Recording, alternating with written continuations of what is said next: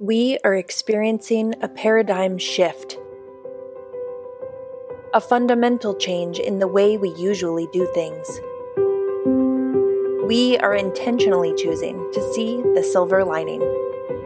Opportunity arises. We can shine a light on the things that weren't working well, on those things that weren't really working at all. We can regroup, reevaluate, and re engineer.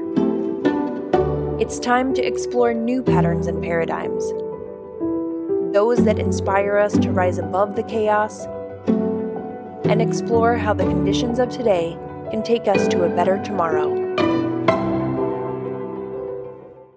Hi, this is Jonathan Drapkin, and I'm the president and CEO of Hudson Valley Pattern for Progress. And this is another episode of Patterns and Paradigms. We hope you were able to join us for our last episode with our guest, Carolyn Grossman Marr. If you have any questions or comments, please send them to Pattern for Progress slash podcast. And please remember to follow us. Uh, Carolyn brought her unique perspective about the relationship between New York City and the Hudson Valley. As our podcast looks to shape what comes next, Carolyn clearly suggested the possibilities for enlarging the food supply chain between the farms, Hudson Valley packer plants, and the enormous market which is New York City.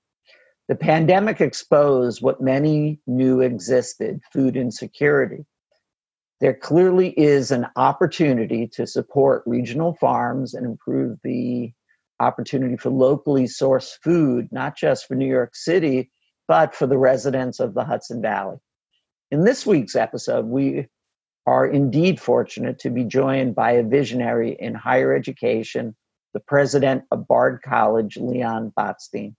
Leon not only joins us to share his opinion on higher ed, but also K through 12. Bard runs multiple inner city public schools, including one in Columbia County's city of Hudson. These high schools are a fascinating approach that suggests that you can acquire the basic educational needs by the time you've completed the 10th grade and then move on to complete two years of college in the 11th and 12th grade. One size does not fit all, obviously, but it is a unique and quite effective approach. And during the pandemic and economic fallout, it is critical to find different ways to educate young adults with new skills. But before Leon joins us, let's ask Joe Chaika. What's up, Joe? To hear what Hudson Valley Pattern for Progress is up to this week. Joe? Hey, JD, thanks. Once again, there's so much happening here at Pattern. Well, it's October, the leaves are changing, the days are getting shorter, and the temperature, well, let's just say it's dropping. It is also the time of the year that Pattern starts to talk about its upcoming annual housing forum. This will be Pattern's 13th, that's right, the 13th annual forum dedicated to community development and housing. The annual forum gathers leaders and professionals from across the Hudson Valley in the field of affordable housing community development, real estate, municipal government, housing development, planning and engineering, and community lending together in a summit to discuss current challenges, trends, and housing policy that impacts the Hudson Valley region. In years past, we have held a half day event, typically at a conference style venue. Since we can't get together in person this year, the forum will be in a virtual format, hosted over five consecutive days, November 16th through the 20th. Every day session will have three components designed to range in 30, 60, and 90 to 120 minute blocks of time. Directly after each session, attendees are invited to stay for a solutions lounge. The keynote and panelists are also invited to join the conversation. The goal of the Solutions Lounge is to talk in more depth about the challenges brought up by the sessions and to answer the question so, what are you going to do about it? Registrants will have the ability to select what days they want to attend, or they may choose to attend the entire week. Topics for this year will include homeownership, multifamily development, gentrification, the real estate market, and a session on diversity, equity, and inclusion in housing. Mark your calendar now and look for more information about registering for the forum on our social media, emails from us, and on our website. I promise you, it will be a great event.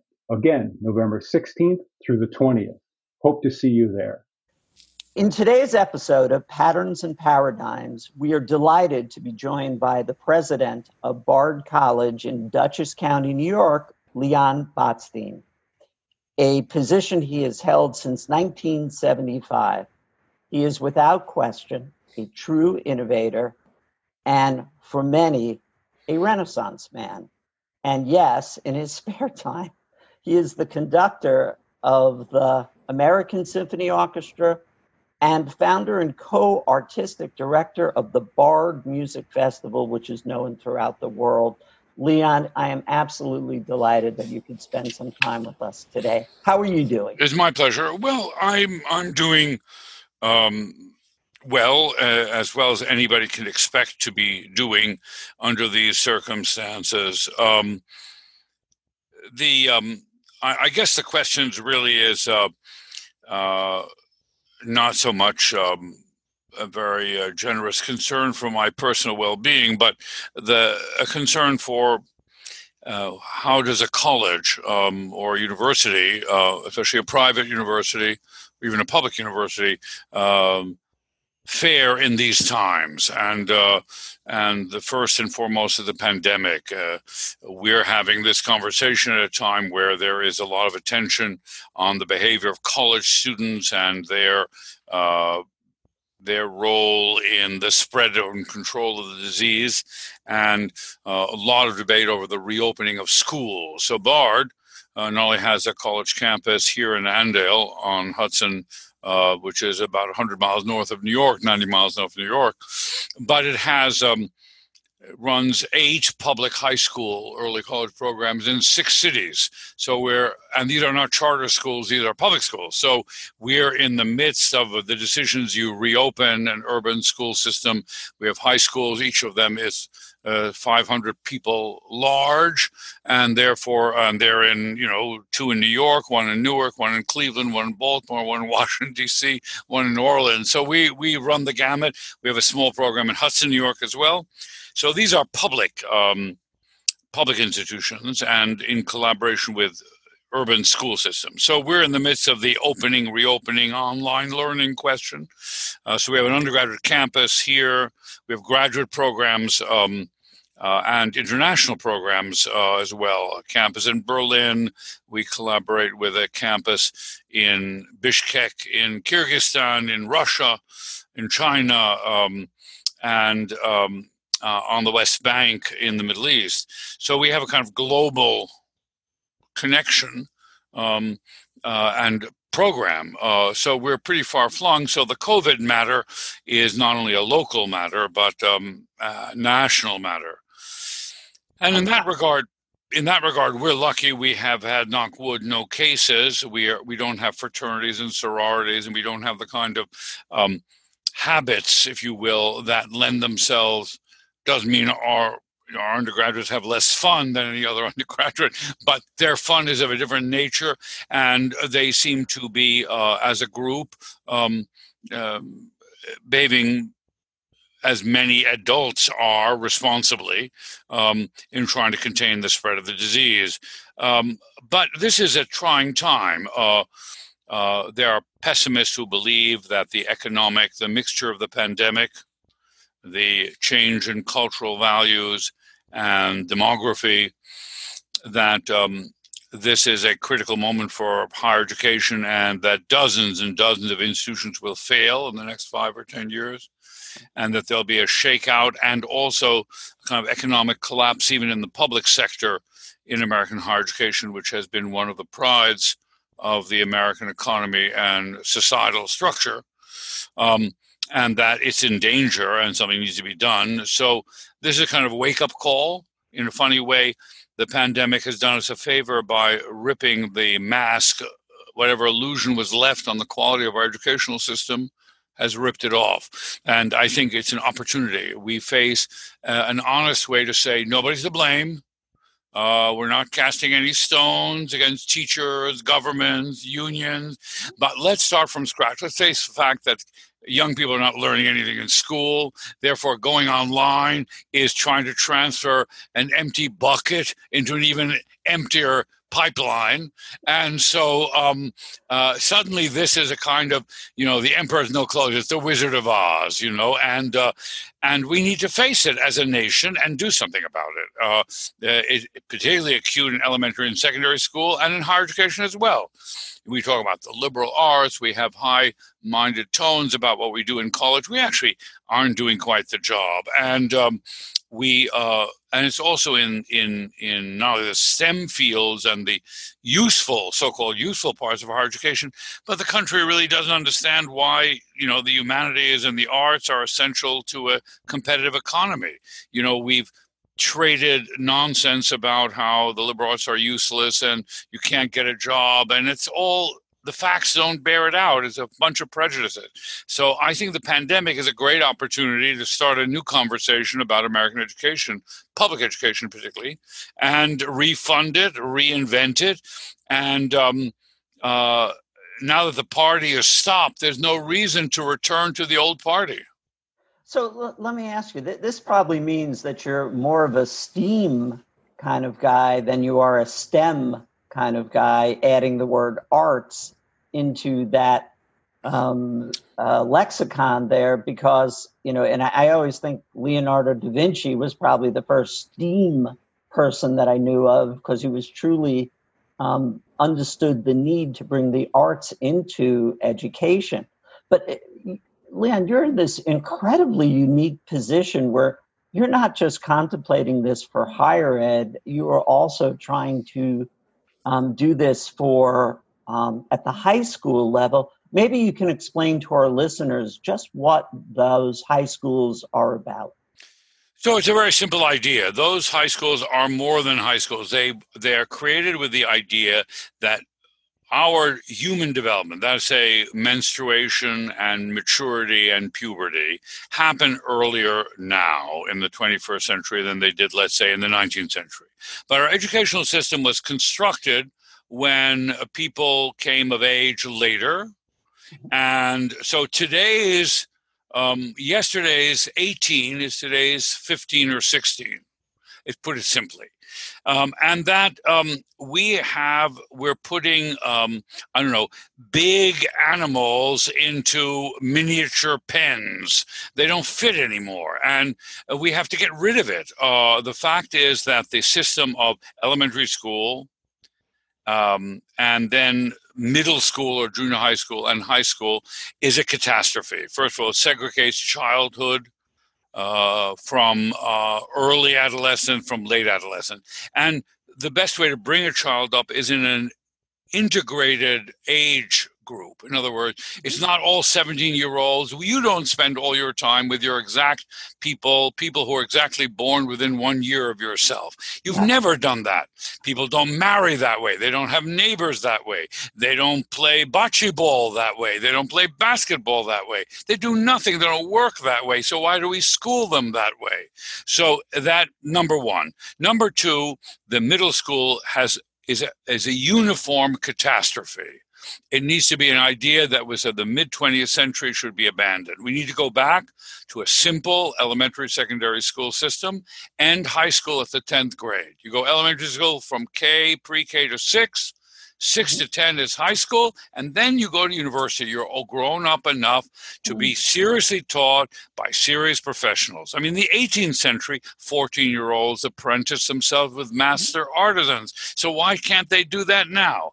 It's a complete waste of time particularly for the very poor and disadvantaged, but also for the rich and privileged. I, I, have no brief for the rich private schools of America. They're not very good at what they do. And there are a couple of good public schools here and there, but by and large, the American high school is a, is a living catastrophe. COVID has provided us an opportunity to end it. What we have shown empirically since 2001 is that we have a system by which we take into the high school after the eighth grade young people, and by the time they finish the 12th grade, they finish two years of college. Fascinating. So the P-TECH model, which is uh, IBM's notion of taking it from what is it, ninth grade through 14th grade, right through community college. This is very different. Yeah, it's a little different. It's, it has similarities, uh, but I think that is much more um, kind of a. I am not really a great fan of the P-TECH model. Uh, first of all, it segregates again something you mentioned. Um, there's never been an illiterate scientist in the history of science. There's never been Einstein read literature, played the violin, and that had something to do with his ability to discover. Newton Absolutely. was interested in philosophy and religion. Uh, it is simply nonsense the way we as Americans try to slice the way we would be in a grocery store uh, one product from the next as if they were entirely separate. They're not. Um, uh, most of our meals are mixed in ingredients. I hate to use this vulgar metaphor, but the same is with the uh, discoveries of science and the progress in engineering and design. They're, the humanities are not useless adjuncts, and no scientist of any quality would make that claim. So, in our model, the real simple insight is we treat young people at the age of 15, 14, and 16 as if they were adults. That is to say, with the presumption of adulthood, and they get taught by people with graduate training, not in education, but their fields, and they have a curriculum which allows us to give them the community college equivalent, the two year degree, tuition free. So they go to the Bard High School, and at the end of the 12th grade, they get a high school diploma from their city, and they get a two year AA degree, and they can go to college as juniors. They accelerate. How long Leon, has this been in effect, and have you had an opportunity yet to look at the the results of the model to say, yes, this this is actually working, and here's why? So it does work. We've been at it since 2001. So next year we'll be at it for 20 years. We started in Manhattan, then to Queens, then to Newark. So we spread out. We have a lot of data of matched pair analysis, uh, and many, many of our students are overwhelmingly from poor and disadvantaged backgrounds with bad middle school um, uh, histories in terms of the quality of the school. So the key that we've discovered by the research is motivation. Uh, somehow the individual and the community and family network around that individual has to have the motivation uh, that believes that learning and um, achievement in learning is an integral success of uh, life and happiness. And we have to break the tendency within popular culture to denigrate learning or uh, as somehow incompatible with popularity, with uh, identity, uh, whether gender identity, uh, particularly. Uh, so, what what does it mean to be a man? Right, um, being smart.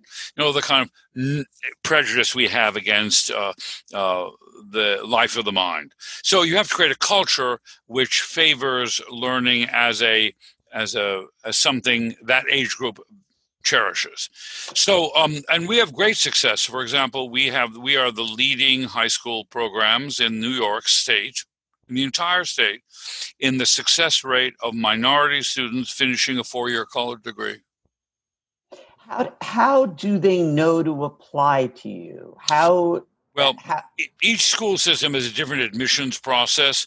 Um, we are so called a screen school. That is to say, we don't apply tests. I think the standardized tests are entirely discriminatory mm-hmm. and uh, are, are, are terrible uh, instruments.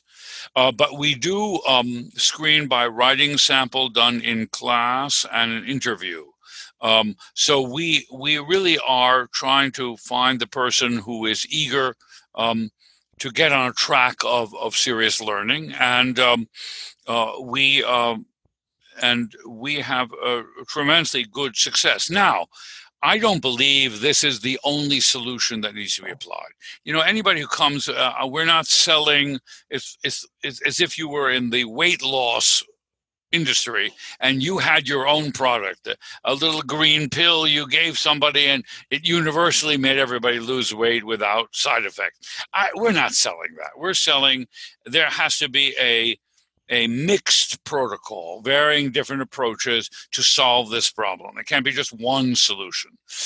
Um, and uh, the solutions include finding a different way to train, reward, and compensate teaching uh, mm-hmm. as a profession. Um, it, there are many things that need to be done, but um, this does um, represent a major part of the solution to the larger problem. And that is, we have a lot of people, you can get people to rally around pre K. You can get people to rally around elementary education. America loves innocent looking children and um, they would love to invest in them. Nobody likes adolescence, but you can't actually, um, um, even if you start at the beginning, you have to follow through. You can't possibly just start at the beginning. You'll lose all the gains you make. Um, and who who's caring about the generation of adolescents now coming forward?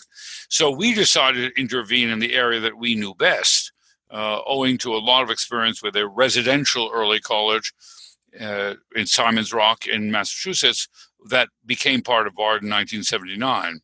So we had a lot of data from there of, of how younger adolescents could handle a college education. Uh, the Simon's Rock experience, I think I once mentioned to you, I actually know um, several students that have gone through it. And and they would have been students who, had they been in a traditional high school, they were um, so far advanced that they it never would have been the right environment, the right setting for them. So, explain a bit more about Simon's Rock and and what that is, because yeah, Simon's Rock is a residential, um, if you will, alternative to residential private schooling. It's um, uh, there is a day school program for the Berkshire area, but basically it's a residential early college. That is to say, people start college uh, after the ninth grade. Um, uh, the 10th grade, excuse me. Uh, and so uh, we now have a program where it starts the Bard Academy at Simon's Rock, which starts, it provides the ninth and 10th grades. But it's a model of starting college early. The difference between Simon's Rock and what we do in the public sector is that at Simon's Rock, as you suggest, it often attracts extremely um, energetic, um, creative, and um, by some way advanced students, you know, students for whom they've outgrown the public system in well or the conventional high school. Uh, our Bard high schools are not for that. Our Bard high schools are based on some of the empirical experience with younger ages that we had at Simon's Rock, but it's based on the idea that you can rescue a middle schooler who's lost their way as a student you can make up for deficits. You can actually inspire a student for the first time at this age that it is not only for um, precocious or um, uh, fiercely independent young people. It's um, it's an actual uh, wake up call and uh, intervention at a crucial time in a person's life. Leon, you made it very clear that this is a public school, not a charter school. And how have you found it to be accepted by the general education community? Well, it's it's a very good question. So, you know, um, one of the reasons I think the pandemic is a huge opportunity to uh, reinvent the game, in other words, to invent the rules and the game, is because the game is completely broken. And uh, our being members of the public education system, I've become painfully aware, operating within and ever in six cities, the politics are never benefit the child. No politics, Democratic, Republican, I don't care who you are. Politics and education never benefit the end user Yesterday, the New York City principals announced their vote of no confidence of yeah, the yeah. mayor. For, for I, I, number one, two. that the state, in this thing, the conservatives are totally right. The state has wildly overregulated schools. So, uh, just to just to go across the street uh, is practically impossible. Let alone be different. There's nothing a central administrator in a big school system hates more than an exception. But education is all about exceptions. You're an exception, my child is an exception, and we want our child to be treated an exception. And now they want to treat us as if we are anonymous soldiers with the same uniform. That won't work. So the fact is that that um, regulation, the state is the bureaucracy, the paper pushing, uh, the administration, it is beyond all belief the amount of money that's wasted and the offense to common sense. You can always understand why these regulations existed because the society loves to dump on the school system responsibility for things that went wrong. People don't have lunch, so feed them lunch. They're not healthy, make them healthy. Um, uh, they want to protect them from uh, children from abuse by adults, put the burden on the schools. They want to protect them from abuse by parents, put the burden on the school. So suddenly the school system inherited um, uh, the way people throw wrappers off gum they chew, you know, over their shoulder. But the recipient is the school system and has been burdened down by this mass of regulatory expectation and paper and a litigious society that's willing to sue. So you go to any meeting, it seems to me that they're kind of the elephant in the room is always the lawyer. You know, and there's nothing if if um, politics is poison to the end user of the educational system, the beneficiary, so is the lawyer. Okay. So, so, so, so, so, it's very hard to work. I have a lot of sympathy. And then, of course, there are the unions. I happen to be a great fan of unions. You know, I'm a good, liberal, um, uh, you know, person who believes people who work need to be defended and so forth and so on. But unions are imperfect institutions and they become, they also haven't played a totally admirable role in the fight to improve quality. And I understand that they need to defend themselves against uh, uh, bureaucracies. Take New York State. Um, in average school district, how long does a superintendent hold a job? Not long enough to actually change the color of the envelopes you know uh, it's completely ridiculous so you have um, and I have sympathy for the local school boards. It's the last bastion of democracy. We're not sure we're entering an election where actually the election will be considered legitimate. But I know very well that I can throw my school board out. I'm not sure I can get the president out of the office that the president occupies, but I'm certainly sure I can get rid of my local school board. All right, let's wait. Let, let there's so much you've thrown on the table. So supposing there was this opportunity to redesign the school system, where would you start? Well, I would start uh, let's get rid of the higher education piece. I would refinance all the state universities as part of the post pandemic stimulus. I would do what Abraham Lincoln did in the 1860s. I'd redo the Morrill Act. Every state in the Union would essentially have its state university ledger brought to zero. So the mm-hmm. states could reinvest in the universities without the federal government, the federal government having essentially amortized the debts that had been accumulated. The American public university have been starved to death especially since 1980, but in California, thanks to Ronald Reagan and the idiocy of the idea that a state university was a kind of drain of on the budget or an improper intrusion of government. Universities create wealth. Universities mm-hmm. create wealth, not only by what they create in research, but they mm-hmm. create wealth by training people who earn more, whom you can tax more aggressively. So it's ridiculous. And the state universities have, have to pass on their extra burden of cost onto the consumer. That has to stop.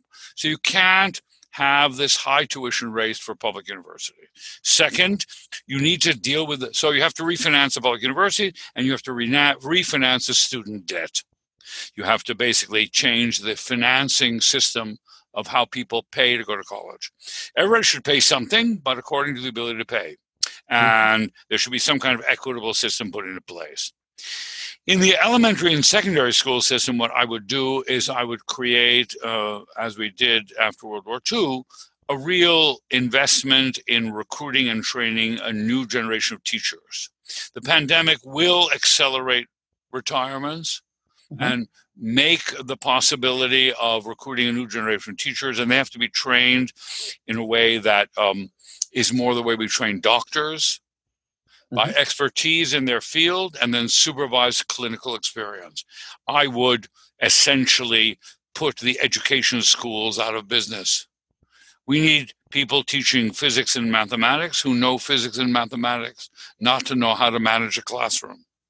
Um, then I would um, rethink how elementary education fits with secondary education and higher education. As I said earlier, I'd reduce the amount of time of public schooling from 12 years to 10. Mm-hmm. So you save a lot of money mm-hmm. um, and uh, make it more efficient. Now we spend 12 years of people's time and they have very little show for it. And you might condense that into 10 years um, I would um, so I would shorten the system and open many options for young people getting out at the age of 16, not 18. Um, and I would uh, really um, experiment with uh, having older children help younger children as part of the curricular experience. I would I would moderate the age segregation. So I would have a situation by which in a public school, high school kids would help third graders, and um, there would be much more um, uh, fluidity, uh, and um, and I would put more common sense into the curriculum. We fight a lot about what we put in. People argue about which books they can read, what the curriculum should argue. We ask too few questions how they should learn. And the last, I would put in a modern testing system. So kids have to be tested, but testing has to be part of learning. We never would train a kid to play baseball by um, having that kid go out in the field, make a bunch of, bunch of errors, and then tell that kid four weeks later an aggregate reading of how many errors they committed. When the kid actually, um, instead of hitting the ball and running to first base, runs to third base, they call him out right away or her out right away. They call that kid out, and the kid learns immediately and never does it again. The same in music. If you you're teaching a kid how to play music, you don't tell that kid on a delayed basis uh, that they made 20 mistakes. You, as they make the mistake, and computers can do that. You can take a standardized test of any kind and ask a question on a timed basis, like a chess set, a chess game, and like a chess game, and you can give the answer. The moment you give the answer, if you give the wrong answer, uh, a program is engaged, the clock stops because we want to know why you gave the wrong. People don't give the wrong answers for the same reason. Some they just don't know the answer. That's possible. But if they have a mathematics problem, which they have figured out and they got the wrong answer, they may not understand in some of the steps in the mathematics. So then they get a program to review it and to figure out so they learn from their mistakes. We don't have a testing system that learns from mistake. We have a testing that just punishes the kid for no reason. The SATs, whatever test you want to take, the Regent, they're not learning instruments. They're punitive instruments. What are we doing? So we need to have a testing curricular relationship which is entirely reformed and which is objective as best as a test can be and timed. There's no problem with that, but helpful to the young person taking the test. And therefore, the teachers should be the people who design the tests. And then you can always have a you know follow up with a national statewide system to measure levels of achievement and to help the child understand uh, what's yet to be done. So um, as you said one size will does not fit all. So um, how does does um, broadband and where we have moved um, or are moving as a result of COVID open up opportunities? Could there be master teachers in one school um, being able to that one thought that I've had is that you could have a master teacher who's the best in teaching English and make that person, you know, third grade English, make that person available to everyone, not get rid of the teachers who are in the room that are listening to the master teacher, but instead they're there saying, please raise your hand if you're not following this, and immediately jumping on, as you're suggesting, this person does not understand that. Is there some, maybe my system isn't the right way, but is there no. some way to integrate the oh, technology? So, technology has been integrated by teaching and education from the uh, uh, beginning of recorded time. So, uh, teaching integrated writing and the printed book and the you know the telegraph and the telephone and the uh, radio and the television and the gramophone. We are edu- as people who teach, we um, absorb technology and we adapt to technology. The current technology um, is a great supplement, but it's not a replacement. So, your description, uh, what we have discovered in going online, both on the high school level and on the college level, is nothing has proven to us that in class learning, the personal, in real time relationship between a student and a teacher, and among students, the creating the peer environment of learning is indispensable any illusions that the machines and online would replace the classroom, the school building, is complete fiction. The, the great thing about the pandemic is it put to death the utopian fiction of somehow a robot replacing the human. Uh, teaching is as human as the most fundamental human activities. It's about relationships between and among humans in real time. Now, technology can help. So, the example you gave, right? I can go online with my students once I know them. I can't get to know them online, but I can, once I know them, the way you can with your family. You have children, let's say, or you have a partner, and uh, you know them, and now you're separated from them. Zoom is a great thing. Great thing. Uh, but uh, uh, the idea of my meeting somebody I'm going to spend my life and have children with by uh, through Zoom is an implausible proposition. Um, the same way with teaching. Once I know the student, I can extend the relation. I can supplement it. I can add to it exactly as you suggest. But um, yes, and can be much more efficient and connect people along what we've discovered with a lot of international education is that we can use the technology to extend the real life experience. A student group can come from one part of the world, go to another part of the world, spend eight weeks together, and then you can sustain that relationship for much.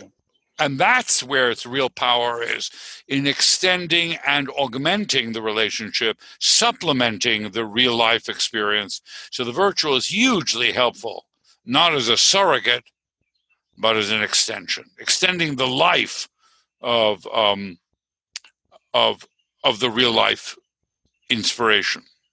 So let, let me jump to so a lot of what is going well may happen as a result of COVID is the need to retrain a workforce in industries or sectors that are not performing and move them into sectors that seem to be growing or have the potential to grow. Right. What would be? I mean, there's a there's so many people involved in workforce training. Mm-hmm. Now, aside from your earlier statement that you'd like to invest in people a broader education so that the arts, humanities are not lost, and yet we do know that for what is it in, in New York, roughly a third of high school students, that's it. That's as long as they're going to be in the education system. So, would you either say that's just wrong and we should be thinking that everybody can, or if high school is the end of their formal education, do we redesign what that experience is so that they can have a job that may pay well? Okay, you asked a very good question, and you actually suggested the solution yourself. So, if I were in charge, which I won't be, but if I were, um, uh, I would do the following. I would say that uh, you would have an elementary system of six years, a secondary system of four years, and then a minimum of another university experience of two. So you would not shorten the total length of schooling that was the baseline schooling for employment and citizenship, but it would be distributed differently. Um, basically, you would, uh, uh, by shortening the inefficient parts and adding the more productive parts, you would um, provide a better base for the population that doesn't go on to higher education. The second is that we may actually have to increase the access to higher education for more citizens because, as you're suggesting, in the 21st century, work will require more of a knowledge skill base than it did a generation or two generations ago. So, high school is not now adequate uh, for either citizenship, as our current politics has made painfully clear, and um, uh, and it's not adequate for work. So, what needs to be added and improved? First of all, basic reasoning facility and capacity, mm-hmm. and also um, basic scientific and uh, computational literacy, uh, knowing um, how uh, machines work, computational machines work, uh, how the computer works, and how to code and uh, how to understand um, the basic principles of of mathematics that apply to daily life, such as risk, probability, all the mm-hmm. things we talk about in the pandemic. Um, so simply and what we call civics. We need uh, a, a, nation of citizens who actually knows um, something about uh, law, the Constitution, uh, know something about um, the historical controversies, uh, uh actually can, um, and something about uh, the relation of the United States uh, as growing up in this country to the rest of the world. Um, and um, it is, um, and we don't actually succeed in that. So I would think that um, I would, uh, I think there is a way to uh, provide our citizens with a base education which allows them to enter uh, service employment or um, certain kinds of work that the nation needs that doesn't require more higher education. On the other hand, uh, there increasingly um, there is a demand for specialized training after schooling, whether it's on the job training or a mm-hmm. mixture of on the job training with um, with some institutionalized based training. Uh, education shouldn't be only reserved for the young. I mean, there is some reason to believe that uh, the people who are being born now will have productive lives till they're 100 they'll have replacement parts. Our generation won't have replacement parts, uh, not brain replacement parts. We might get hip replacement parts, but we're not going to get. There maybe we can get a heart transplant, but we don't really have an artificial heart yet. But I would predict that modern medicine and science will allow in some future time in the late 21st century someone whose uh, knees begin to hurt will replace the knees, but you know whose memory suddenly is slipping, and they're going to put chips in there, and that um, uh, our useful life will be extended. You know, our grandparents retired at uh, 62 and died at 63 or 4 or 5. Our parents retired at 68 and died in their early 70s. Well, our children will um, retire when they're 80 and uh, die in their early 90s. You know, that is an extended life. So there's no reason that when you get your college diploma, even at age 21, that should be it for education. That's part of our tragedy. Um, that um, uh, people will have more than one career. People change careers.